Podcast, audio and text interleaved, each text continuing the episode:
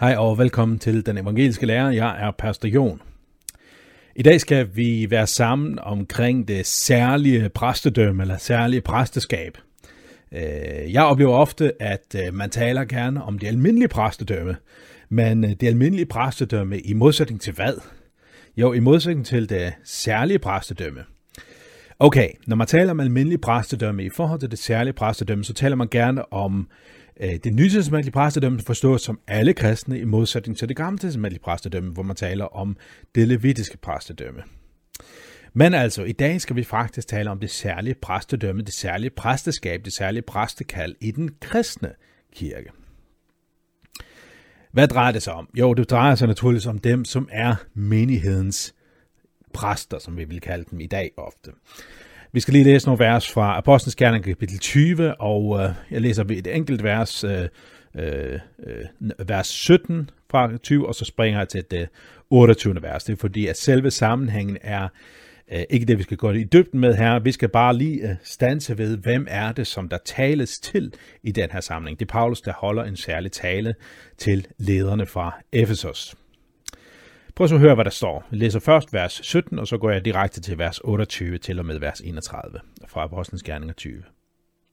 Men fra Milet sendte han bud til Efesos og kaldte menighedens ældste til sig. Og så siger han fra vers 28, Tag vare på jer selv og hele jorden. I den har Helligånden sat jer som tilsynsmænd, episkopos, for at I kan være hyrder for Guds kirke, som han har vundet med sit eget blod. Jeg ved, at når jeg er borte, vil der komme glupske ulve til jer, og de vil ikke skåne, skåne jorden. Jeg er blandt jer selv, vil der stå mænd frem og tale falsk og få disciplene med sig. Derfor skal I være på vagt, og husk på, at jeg igennem tre år uophørligt nat og dag har vejlet hver enkelt under tårer. Vi hører tre betegnelser for øh, det særlige præsteskab, det særlige præstedømme her, noget som gælder nogle af den kristne kirke, og ikke alle. Det er menighedens ældste. Det græske ord er presbyteros, det som er blevet til, det, der, øh, det som vores danske ord præst er udledt af, altså presbyteros. Og så hører vi om øh, menighedens, øh, at de er øh, at de er sat som, er sat jer som tilsynsmænd. Det er det græske ord episkopos, som på dansk er blevet til vores ord biskop. Det er fra det græske ord presbyteros, nej, episkopos. Altså, de er to ord, der bliver brugt her. Episkopos og presbyteros er det, som gemmer sig bag vores præst og biskop. Og så det sidste, der bliver taget med, det er hyrde det græske ord har ikke, øh, gør ikke knap så meget her, men det interessante er, at i den latinske oversættelse, der bliver hyrde oversat til pastor. Så vi har altså at gøre med tre, tre sådan forholdsvis almindelige betegnelser for nogen, der er ja, præster i kirken. Præst, biskop og pastor. Okay, men altså, det er det her præsteskab, jeg vil tale om. Det er det her, der er det særlige præsteskab. Der er altså nogle mænd i menigheden, som, øh, som har en tjeneste og et kald, som flertallet ikke har. Øhm, og det er disse, som øh, besidder, som, som, som øh, udfører det særlige præstekald. Øhm, I det lutherske kredse, også i Ølgod Valmenhed, hvor jeg er præst, øh, der der, øh, eller i det lutherske kreds, ja, øh, hvor, øh, hvor jeg er præst, der, øh, der er der ofte et stort fokus på det almindelige præstedømme. Det almindelige præstedømme forstås som alle troende. Det er en arv, vi særligt har fra pietismen, hvor man på en særlig måde begyndte at fokusere på det her, og fra vækkelserne i 1800-tallet. Øh, et særligt fokus blev også på lægefolket og lægefolkets betydning, og derfor betonede man det almindelige præstedømme. Men tanken om det almindelige præstedømme, det finder vi allerede fra det gamle testamentets tid. Se bare, hvad der står for eksempel i 2. Mosebog kapitel 19, vers 6, øh, hvor Gud taler til hele Israels folk, og altså ikke bare en del af den. Der siger han sådan her, I skal være et kongerige af præster og et helligt folk for mig. Det er det her, som Peter gentager, men nu siger det om kirken i 1. Peters brev, øh, kapitel 2, vers 9. Men I er en udvalgt slægt, et kongeligt præsteskab, et helligt folk, et ejendomsfolk. Og øh, Johannes siger, øh, eller Jesus siger det øh, på samme måde i Johannes åbenbaring, øh, kapitel 1, vers 6 og kapitel 5, vers 10, at vi altså er et særligt præsteskab. Alle øh, kristne, alle døbte kristne er et særligt præsteskab, ligesom Israels folk var et særligt præsteskab. Alle, øh, øh, som hører med til det her folk. Altså, pointen her er, at hele Guds folk er et gejstligt folk. Gejstligt, det er også noget, vi bruger om dem, der er præster, ikke også? Men egentlig skulle vi bruge det om alle kristne, for gejstlig betyder åndelig. Øh, Øh, på den måde er hele Guds folk et gejstligt folk, et åndeligt folk, et folk, som er helt tæt på Gud. I folkeslagene omkring Israel og de andre religiøse øh, retninger, som fandtes i den tidlige kirkes øh, tid, de opererede med, at nogle mennesker var mere hellige end andre. Der var nogle mennesker, som var tættere på Gud end andre, der var mere åndelige. Sådan en tankegang og teologi øh, findes ikke i den kristne kirke, og faktisk heller ikke sådan for alvor i på gammeltestamentets tid. Luther siger sådan her om det almindelige præstedømme øh, i et skrift fra 1520. Hvad der er krøbet ud af dåben, kan rose sig af allerede at være indviet til præst, biskop og pave, selvom det ikke sømmer sig for enhver at udøve sådan et embede. Sådan skriver Luther til den kristne adel i 1520. Øh, I den romerske kirke, som Luther på mange måder opponerede imod, der, øh, der havde man fået sådan et præstesyn, som mere mindede om øh, det syn på særligt hellige mennesker, som man kendte, kendte fra øh, Israels omkringliggende folk, eller på de der, øh, den hedenske verden i den første kirkes tid. Øh, øh, og det var, at, at, at præsterne havde sådan en, en, en, en ekstra, og de var sådan ekstraordinært hellige folk, som var, ja, så havde lidt mere kontakt øh, med Gud end, end de andre. Øhm, øh, og øh, det her syn, som, som katolske kirke havde også et lidt mere bibelsyn, nemlig at de, de overtog det gamle testamentlige præstedømme, men det i sig selv er ubibelsk. Øh, Luther han siger også, det ubibelske ubibelsk i forhold til det, han siger. Han siger, at alle døbte har lige adgang til Gud, og alle er lige hellige ved troen. I det her, den her situation er der ikke noget særligt præsteskab, men kun et almindeligt præstedømme. Øhm, I det gamle testamente, der findes der et særligt præstedømme det levitiske præstedømme. Men det, det skal ikke forstås som, at de her mennesker er tættere på Gud, men de har et særligt kald. Det har de. Øh, og det er et kald, som alle kristne får del i efter Jesu opstandelse. Der er alligevel det her særlige øh, levitiske præstedømme.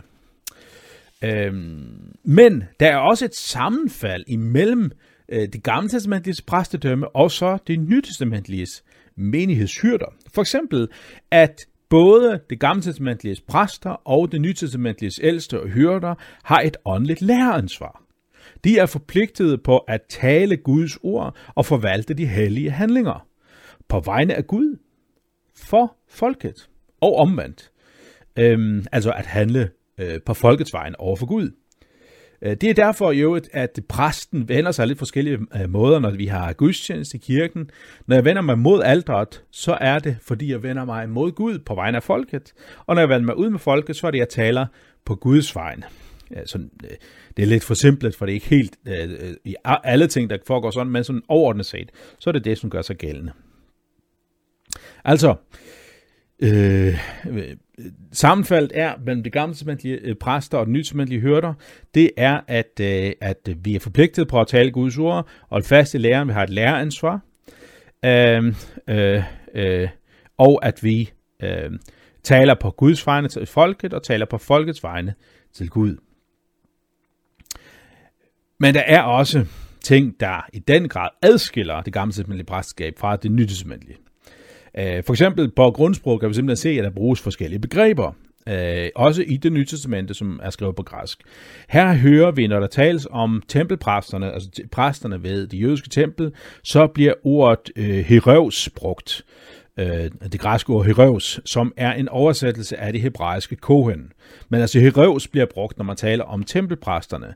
Når man til gengæld taler om det nye testamentlige, ny, altså kirkens af nye præster, så har det lidt forskellige betegnelser, men aldrig herøvs. Her bliver det øh, til gengæld kaldt for presbyteros for eksempel, eller episkopos, eller hyrder og lærer osv. Uh, øh, man bruger forskellige øh, begreber her, men ikke herøvs. Uh, øh, fordi det er noget andet. Men det er stadigvæk et særligt præsteskab, som netop gemmer sig bag de her forskellige begreber. Årsagen til, årsagen til at, øh, at man fokuserer på, at tempelpræstedømmet er afskaffet, det er fordi de fuldkram, fuld, fuldbragte ofre er bragt.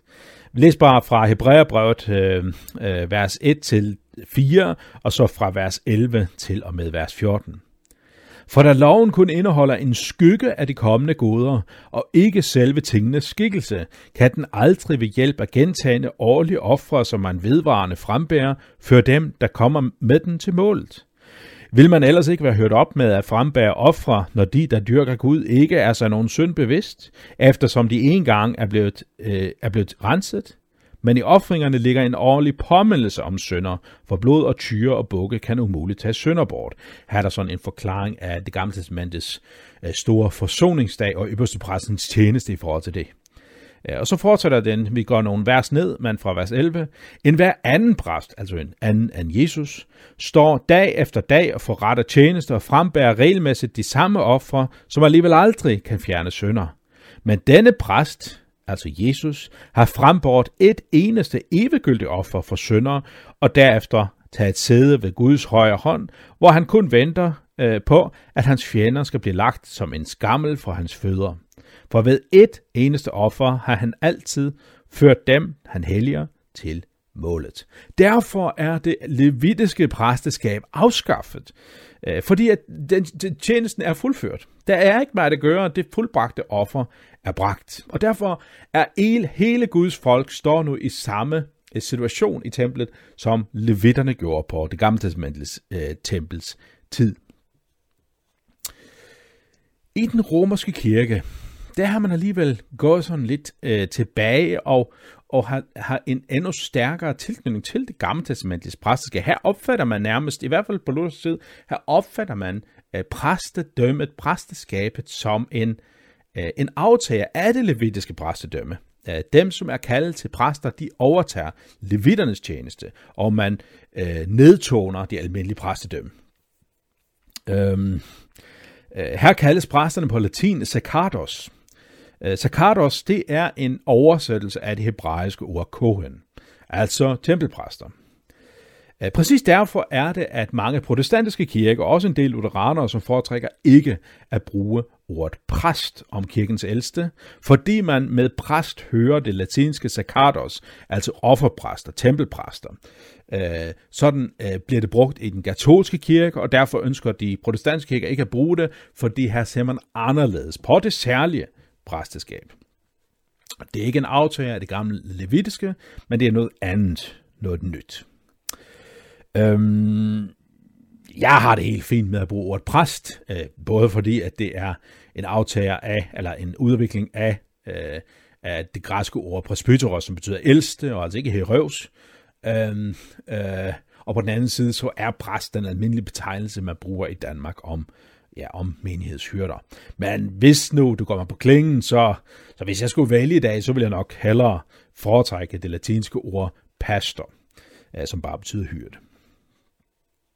Okay, men altså den her, de her forskellige øh, øh, syn på præsten, og også det der protestantiske oprør og opgør mod øh, den romersk-katolske forståelse, øh, øh, betyder dog ikke, at selvom man ønsker at afskaffe det her præstedømme, som, som ses som en aftale af det levitiske, så betyder det ikke, at man ikke opererer med et særligt præsteskab, et særligt præstedømme, et særligt præstekald.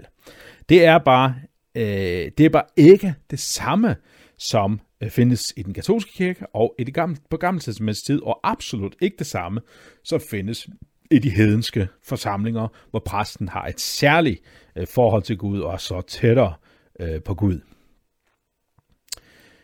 Øhm, det særlige præstedømme er en del af det almindelige præstedømme. Så det er ikke ved siden af, det er en del af det, fordi vi alle sammen har forskellige opgaver, forskellige tjenester, forskellige nådegaver, som Paulus siger det. For eksempel i 1. Korintherbrev kapitel 12. Okay, men der er altså- stærkt altså nogen, som har et særligt kald. Luther han siger sådan her om det. Først skal det siges, at en præst og en sovnepræst eller tjener ikke er det samme. Til præst fødes man, altså det er tempelpræstetjenesten, at vi står over for Gud, alle sammen lige tæt på Gud. Men til tjener kaldes man, og her taler jeg om, det særlige præsteskab. Det er forskriftet om indsættelse af tjenere i kirken fra 1500 og 23. Vi kunne i den sammenhæng også tage artikel 14 øh, med fra den afspurgte bekendelse. Om den kirkelige orden lærer de, at ingen bør lære offentligt i kirken eller forvalte sakramenterne, medmindre han er retteligt kaldet til det, ordentligt kaldet til det. Øh, ja. Altså, for at opsummere det indtil videre, øh, det som, som, som, som Luther og den afspudsbekendelse siger, det er, alle øh, kristne er præster, men ikke alle kristne er pastorer. Eller på græsk, alle kristne er heroes, offerpræster, men ikke ældste, presbyteros. Eller hebraisk, alle kristne er kohen, øh, men ikke sarken, altså øh, øh, som svarer til, til øh, ældste. Altså, alle kristne har lige adgang til Gud. Alle kristne er lige betydningsfulde. Alle kristne har ansvar for læren. Alle kristne er bundet af kaldet til at elske Gud og næsten. Men der er nogen af os, som har fået et særligt kald ind i den her sammenhæng. Et særligt kald, eller et særskilt kald. Nemlig dem af os, der er kaldet til at være det, som man kalder for tilsynsmand, hyrder og lærer ældste. Den almindelige lutherske forståelse af de her ting bliver samlet i embedet præsten. Øh, men i praksis i Danmark er der også andre, øh, som, som, som indgår i den her øh, i den her betegnelse. Sådan bruger man lidt forskellige begreber, for eksempel i øh, de forskellige frimenigheder. Men overordnet set er det, man opererer med et særligt præstekald, ældstekald, om du vil. Øhm, jeg vil tage en tekst med her, som, øh, som for mig handler rigtig meget om øh, det almindelige præstekald, Øh, ikke direkte, men indirekte. Øh, og her taler jeg om, øh, eller øh, et par tekster, men altså det, temaet, det er øh, Jesu kald øh, til, til Peter. Jesus siger sådan her øh, øh, til, øh, om Peter. Først tager vi fra Matteus evangeliet, kapitel 10, vers 2, hvor der står, Navnene på de 12 apostle er først Simon kaldet Peter. Først Simon. Det skal vi bemærke os. Uh, umiddelbart, når man læser det, kunne man måske forstå det som, at først, okay, den første af apostlene, som blev kaldt, var, var Simon Peter, men det er det ikke. Han var ikke den første. Faktisk er det hans bror, som leder ham til Jesus. Nej, men Peter bliver kaldet til at være den første. Altså den første blandt apostlene. Han bliver kaldet til at være apostlenes formand, om du vil. Det er den ene side af øh, Peters kald. Det vedrører ikke det særlige præsteskab. Dernæst hører vi om, at han bliver kaldt apostel. Det vedrører heller ikke det særlige præsteskab. Men måske det her handler, nærmer vi os. Øh, det der, hvor, hvor, hvor Jesus siger øh, til Peter i Matthæus 16, øh, som er baseret på en bekendelse fra Peter. Og jeg siger dig, at du er Peter, som betyder klippe. Du er Peter, og på den klippe vil jeg bygge min kirke, og dødsrigs porte skal ikke få magt over den. Hvad er den klippe? Jo, den klippe er naturligvis ikke Peter, for selvfølgelig skal kirken ikke bygge på Peter. Det vil være vanvittigt og, og blasfemisk, ikke også?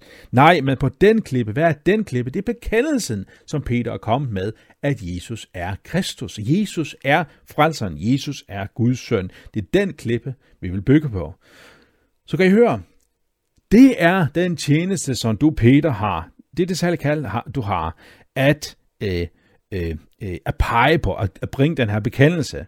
Og det er noget, som, som også vedrører det særlige præstedømme. Det vedrører selvfølgelig alle kristne, men altså også det særlige præstedømme. Det er derfor, at Jesus siger det direkte til Peter.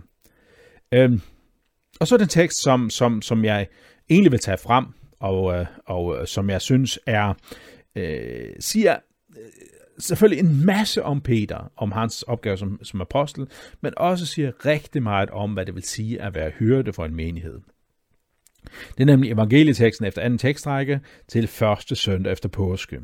Johannes evangelie kapitel 21, vers 15-19. Da de havde spist, siger Jesus til Simon Peter, Simon, Johannes søn, elsker du mig mere end de andre? Han svarede, ja herre, du ved, at jeg har dig kær. Jesus sagde til ham, vogt mine lam. Igen for anden gang sagde han til ham, Simon Johannes søn, elsker du mig? Han svarede, ja herre, du ved, at jeg har dig kær. Jesus sagde til ham, vær hyrde for mine får. Jesus sagde til ham for tredje gang, Simon Johannes søn, har du mig kær? Peter blev bedrøvet, fordi han tredje gang spurgte ham, har du mig kær? Og han svarede ham, herre, du ved alt. Du ved, at jeg har dig kær. Jesus sagde til ham, vogt mine får. Sandelig, sandelig siger jeg dig, da du var ung, bandt du selv op om dig og gik, hvorhen du ville.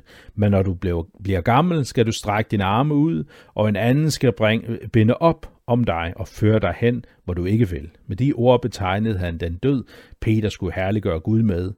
Og da han havde talt, det sagde han til ham, følg mig. Der er tre ting her, jeg vil øh, trække frem. Øh, det ene, det er, i forhold til kald, det ene, det er, det er, elsker du mig? Ja, så vogt mine får, eller vogt mine lam, og til sidst, følg mig. Altså, elske Jesus, vogte øh, hans flok, hans får, og følge ham. Peter, han er apostelformanden.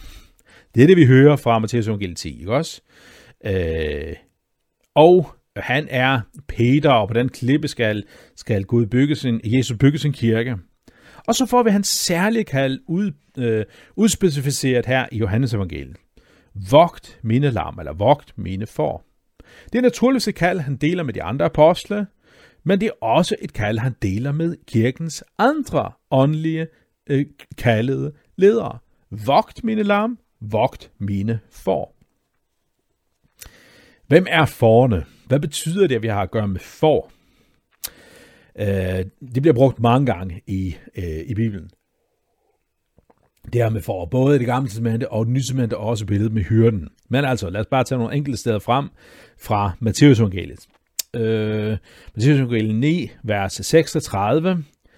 Da han, Jesus, så folkeskarne, ynkedes han over dem, for de var vandrygtede og forkommende for uden hyrde. Matthæus 10, 5-6. Disse tolv sendte Jesus ud og befalede dem, følg ikke vejen til hedningerne og gå ikke ind i samaritanernes byer, men gå derimod til de fortabte for af Israels hus. Matthæus 18, 12. Hvad mener I? Hvis en mand har 100 for et af den far vil, lader han så ikke de 99 blive i bjergene og går ud og leder efter det vilfarne? Vi kender nok også fra Matthæus 25, hvor vi hører, at Jesus opdeler øh, på dommedag i for og bukke. Og så øh, øh, fra Lukas evangeliet, øh, kapitel 15, der vil jeg lige læse øh, fra Lukas 15 i den kapitel, hvor vi også har lignelsen om den fortabte søn. Men begyndelsen af Lukas 15, det lyder sådan her. Alle tollere og syndere holdt sig nær til Jesus for at høre ham. Og farisæerne og det skriftkloge gav ondt af sig og sagde, den mand tager imod syndere og spiser sammen med dem. Men han fortalte dem en lignelse.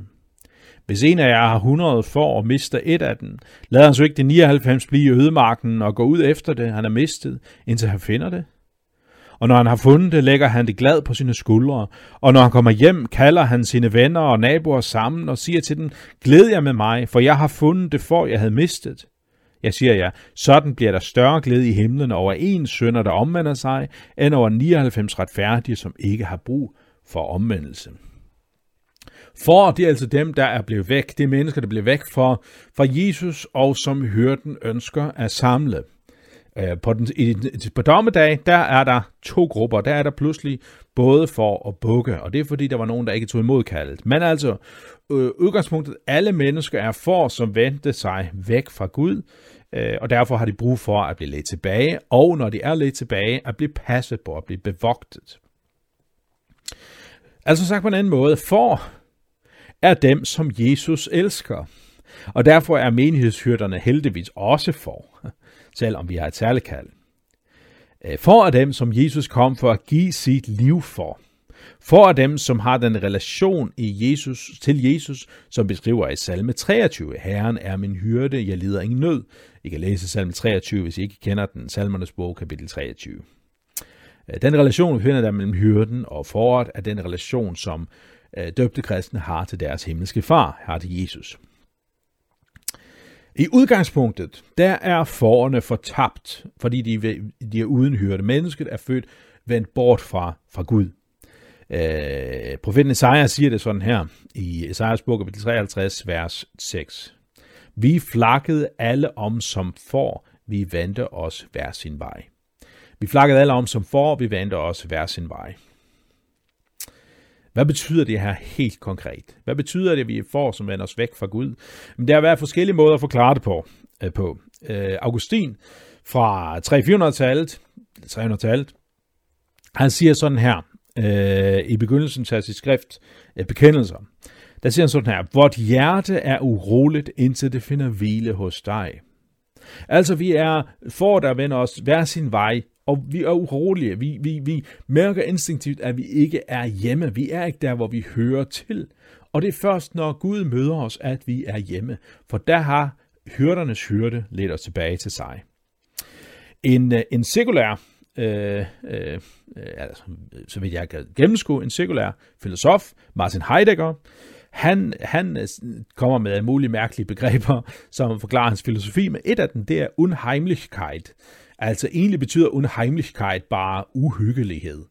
Øh, men på, på, på øh, tysk, der, øh, der øh, uhygge, det, betyder, det, det, det hedder unheimlich, altså uhjemligt. Øh, det, det er noget fremmed, det er en det er uhygge på, på tysk. Unheimlichkeit, det er altså uhjemmelighed.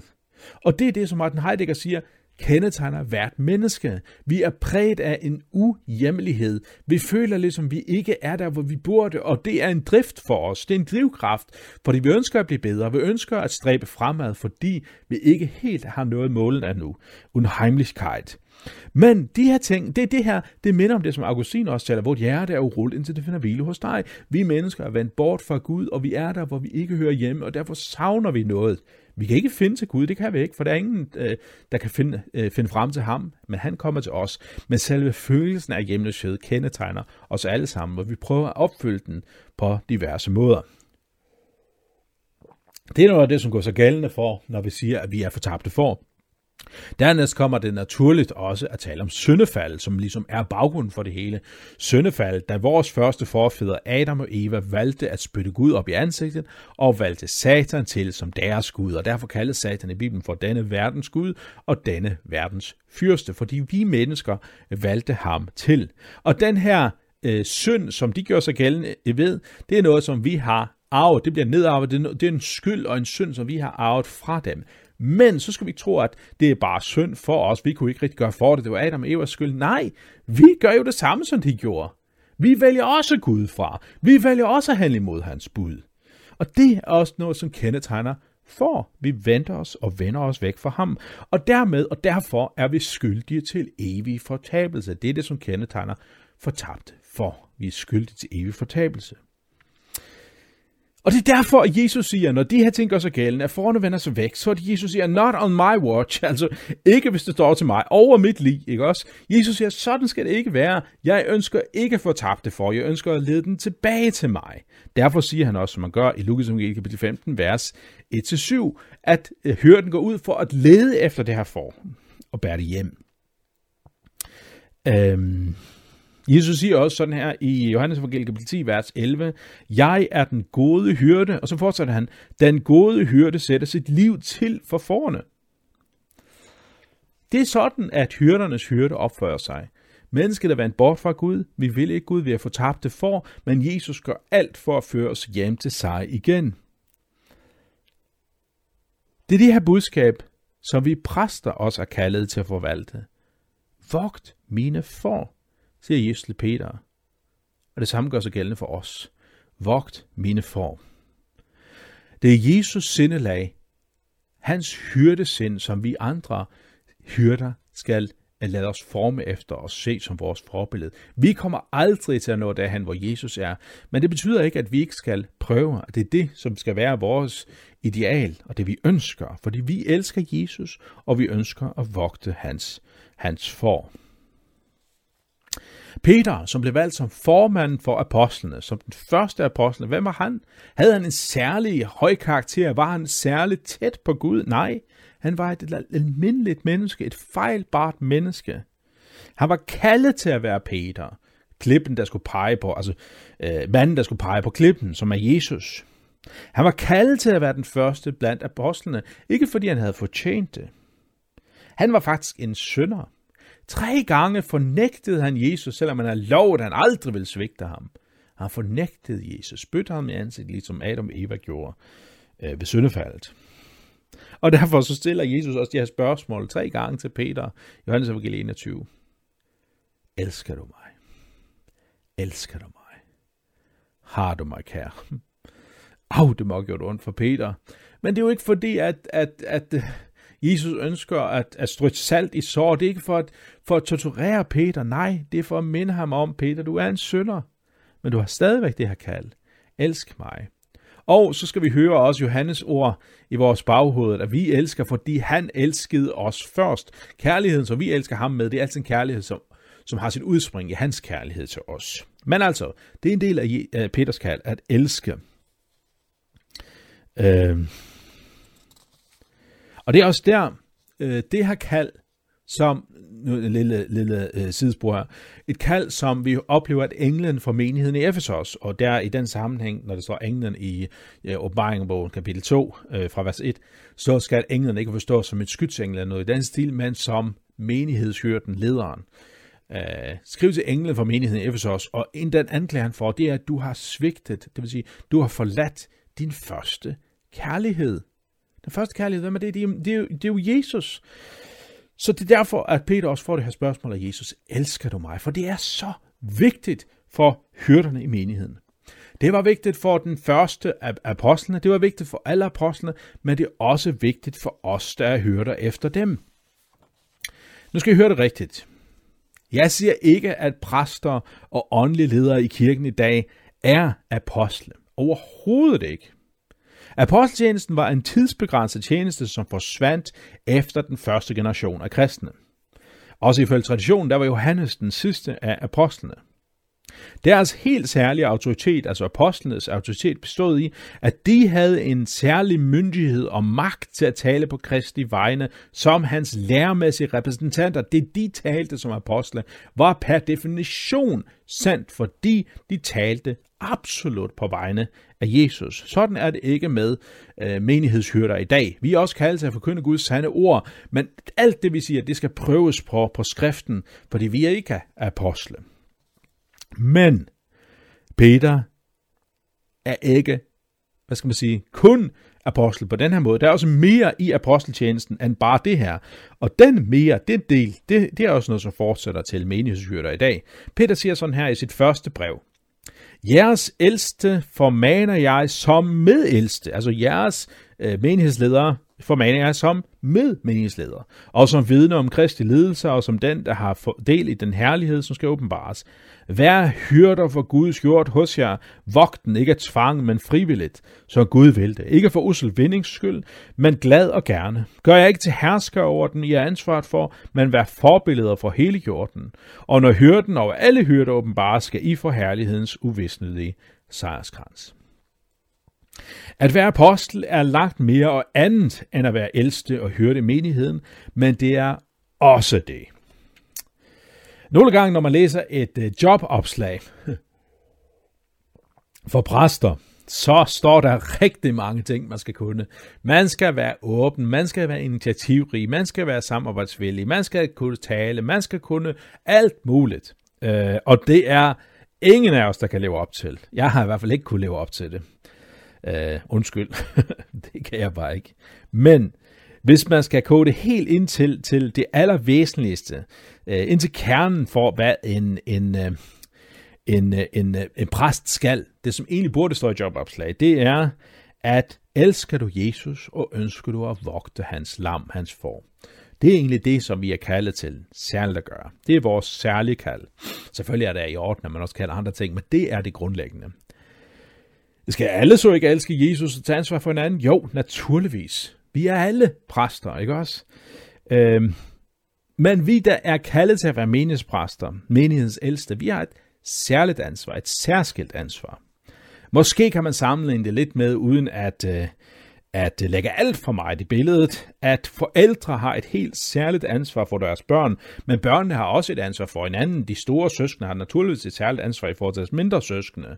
Selvom forældrene har et særligt og særskilt ansvar, så har andre også et ansvar. Lidt på samme måde med kirken, ikke også? Der er nogen, der er kaldet til at være øh, særlige menighedsledere, menighedsældste, hyrder og lærere i menigheden, øh, som har et særligt kald til at øh, passe på og vogte Jesu for, øh, men de andre er ikke fri, man kan sige det sådan. Okay, Peters kald øh, til at være hørte og ældste bestod altså af at elske Jesus og vogte Jesus for. Mit kald som hørte og ældste i dag, det er at elske Jesus og vogte hans for.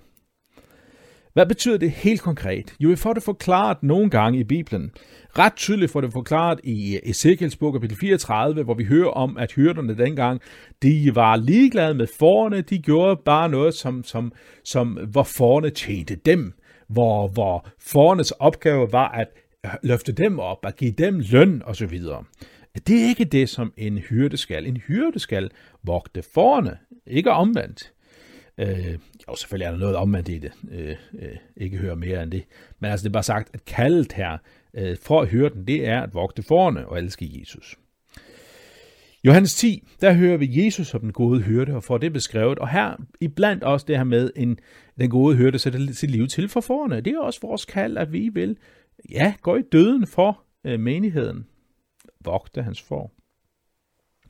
Et rigtig godt øh, forbillede på, hvordan man, vi skal være en hyrde, det er øh, salme 23, som er den store hørte salme, hvor vi hører Gud som hyrde, og naturligvis er der ingen, der lever op til det, men derfor kan vi godt bruge det som en, en, øh, en, en, et forbillede og en vejledning. David digter sådan her om Gud. Herren er min hyrde. Jeg lider ingen nød. Han lader mig ligge i grønne enge. Han leder mig til det stille vand. Han giver mig kraft på ny. Han leder mig af rette stier for sit navns skyld. Selvom jeg går i mørkets dal, frygter jeg intet ondt, for du er hos mig. Din stok og din stav er min trøst. Du dækker bord for mig, for øjnene af mine fjender. Du salver mit hoved med olie, mit bære er fyldt til overflod. Godhed og troskab følger mig, så længe jeg lever, og jeg skal bo i Herrens hus alle mine dage. Sådan er Gud den gode hyrde, der tager sig af sine får, sin lam passer på den, leder den til grønne enge, vogter den med stok og stav. Det betyder ikke, at forerne så undgår lidelse og smerte, nej, men også der går hyrden med. Også der går, går hyrden med. Øhm. Det særskilte kald, som os, der er hyrder og lærer i menigheden har, det er altså at elske Jesus og vogte hans for elske Jesus, det, det kan måske give sig selv, at man sætter ham højest, at, øh, at han er dem, som, som har den største betydning for os. Men hvad vil det sige at vogte hans for? Jamen det er selvfølgelig også at være som en hyrde, der vogter foran mod ulve og, og rovdyr. Vi skal vogte Guds folk mod falsk forkyndelse, falsk lærdom, falske prædikanter. Det er faktisk vores kald som øh, hyrder. Hvis du læser Folkekirkens præsteløfte, så ser du også det her genspejlet i løftet der. Vi er kaldet til at modarbejde falsk forkyndelse. Det skal vi, hvis vi skal øh, være tro mod vores tjeneste i det særlige præstekald, vi har. Men det handler også om, at vi skal minde menigheden om, hvem de er. At vi skal holde dem fast i, at de i sig selv er syndere. Fortabte syndere, som har fortjent helvede. Øh, men vi skal også minde menigheden om, og alle, der kommer i kirken, at de er elskede af Gud at de er i Guds øjne værdifulde. Øhm, men, og så skal vi også i den sammenhæng minde om, at når man er fortabt, så betyder det ikke, at Gud har opgivet os. Han elsker os, og derfor så døde Jesus for os og opstod for os. Og hvis vi tror dette, så er vi frelst. Jesus betalte prisen, og det er min opgave som præst, når jeg skal vogte Guds for at forkynde det her klart og tydeligt. Og i den sammenhæng skal jeg naturligvis også minde om, hvad den sande bibelske lære er, både for at stå imod rovdyrene, når de kommer, men også for at holde os fast i, at vi er syndere i os selv, men Jesus har frelst os. Øhm, derfor er det, at jeg prædiker. For at vogte de får, som jeg er sat til at bevogte i Jesu navn. Øh, derfor prædiker jeg, jeg forsøger at prædike klart og bibelsk og Jesus-centrisk, fordi jeg ønsker, at folk skal have et, øh, et sundt forhold til Jesus. Et sundt syn på sig selv, et sandt syn på sig selv, som syndere i sig selv, men frelste og fornyede og genfødte i Kristus. Derfor ønsker jeg også at stå til rådighed øh, til skriftemål, til sjælesorg, til forbøn. Jeg er præst, og derfor ønsker jeg at vogte. De får jeg sat til at vogte med at stå til ved at stå til rådighed til skriftemål, sjælesorg, forbøn osv. Og derfor står jeg naturligvis også til rådighed som åndelig vejleder. Øh, det oplever jeg, op, øh, øh, øh tager jeg som mit kald som menighedsældste, som det særlige præstekald, jeg har.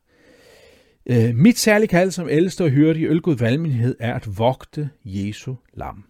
At sørge for, at vi er en menighed, som elsker Kristus, og som holder stand mod djævelens sniløb og angreb og falsk lære. I udgangspunktet har alle de kristne det her ansvar, og menigheden skal også holde mig fast i at stå, at stå fast i den her kamp, og skal kæmpe sammen med mig. Men nogle er altså, er altså på en særlig måde udpeget af menigheden til at gå foran i det her kald. Så når jeg taler om det særlige præstedømme, eller særlige præsteskab, eller særlige præstekald på den nye tid, så skal I ikke høre det som mennesker, der er tættere på Gud. I skal heller ikke høre det som, øh, at nogen, der har overtaget den gamle testamentlige præstetjeneste. Nej, den har hele Guds folk overtaget.